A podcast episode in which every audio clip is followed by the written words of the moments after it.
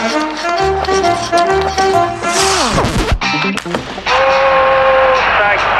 моментов больше не будет. Не будет. Хоккейный период. Столичный «Спартак» уволил главного тренера Бориса Миронова. Новым наставником красно-белых стал Игорь Гришин, ранее руководивший подмосковным «Химиком», являющийся фарм-клубом «Спартака». И в дебютном матче при Гришине красно-белые на выезде обыграли ЦСКА 2-1. О новом назначении в эфире спортивного радиодвижения рассказывает серебряный призер чемпионата России, обладатель Кубка Шпенглера Максим Рыбин.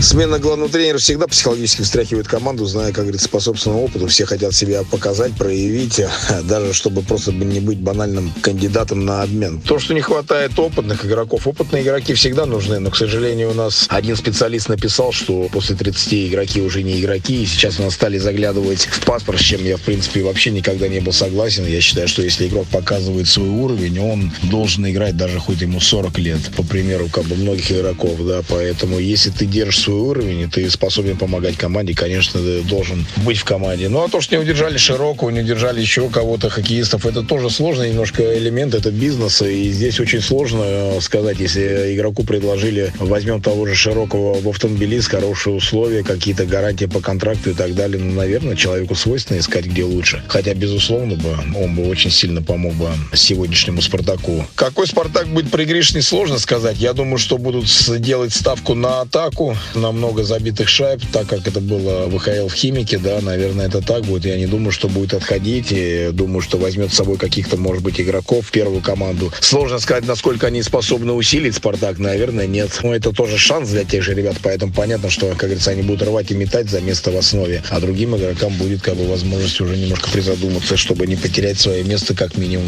или, как я сказал, выше не быть обмененным в другой клуб.